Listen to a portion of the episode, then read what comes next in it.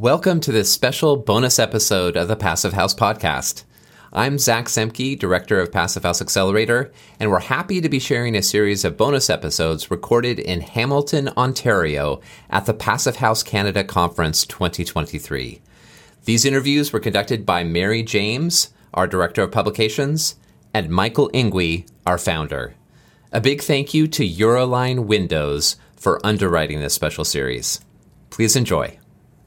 Welcome, Evelyne Bouchard, to the Passive House Accelerator podcast. Thank you for stopping by. And um, you are with Tandem Architecture Écologique. You're also a board member of Passive House Canada. Yeah, I'm board chair of Passive House Canada, um, and I also teach the technical courses for Passive House Canada. And um, the past three years, I've been teaching at the McGill School of Architecture too. So trying to really embed Passive House learning into basic architectural education. Wow, that's very exciting. yeah, it's been really exciting getting them to draw wall sections and talking about compactness and and all that good stuff.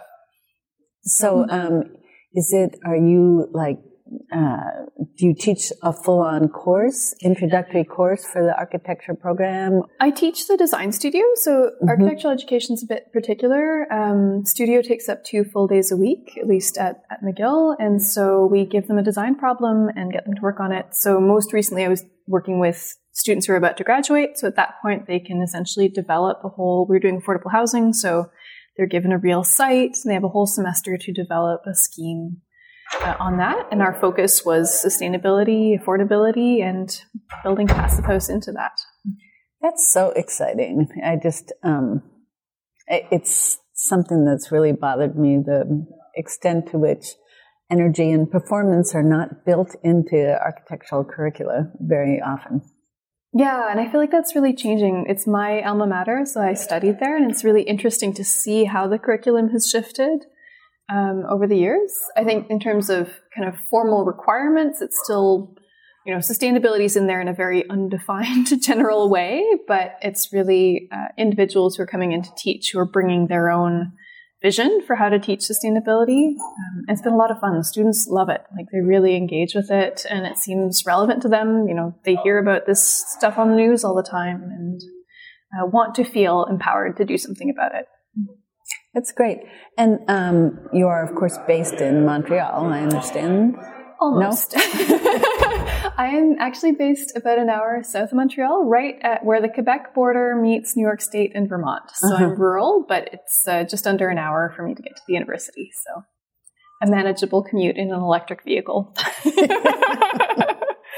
well, um, so basically, I'm interested in the question of how are you trying to get Passive House more attention in Quebec? Because my understanding is you have a passive house or you're working on building a passive house for yourself, but still there aren't a lot of certified passive houses in Quebec, are there?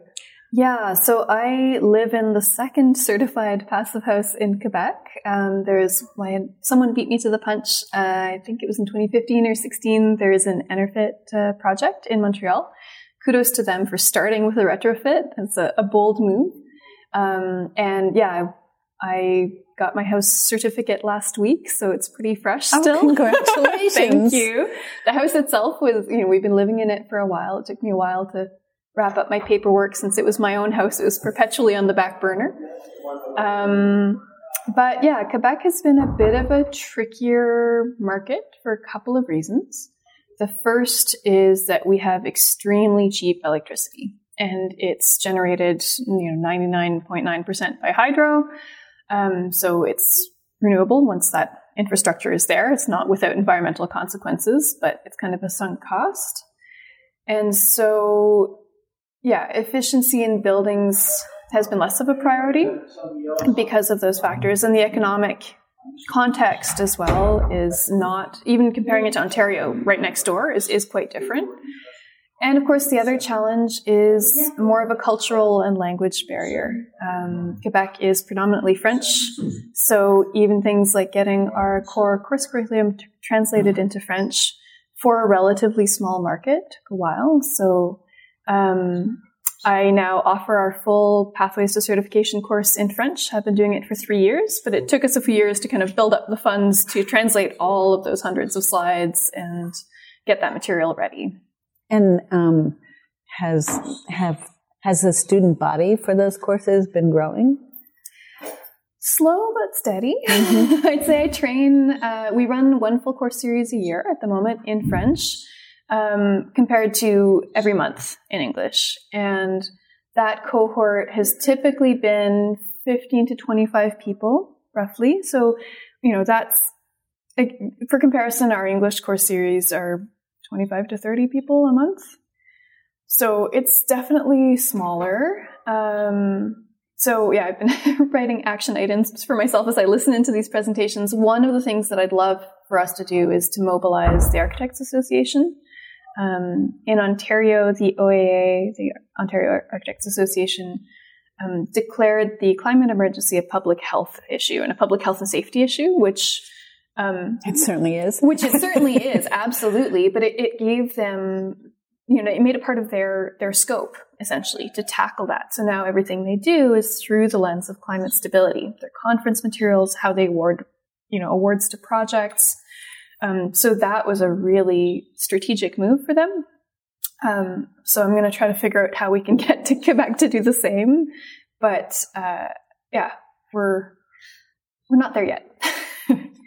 and um, as the board chair, um, you know, I've been talking about Quebec with you, but do you have other goals that you're really interested in um, accomplishing over the next year, say? Being board chair is really an interesting role to be in. I mean, I've been in the, this is my sixth year serving on the board.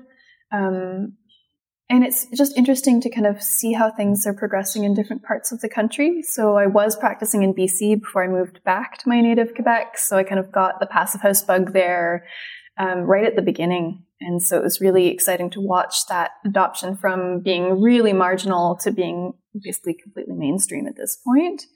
And so I've been wanting to see that proliferate everywhere else, and Ontario seems to be on a good path. And we're starting to see Atlantic Canada um, stepping up as well. So I think it's just about trying to figure out where the obstacles lie, and they're a little different for different areas.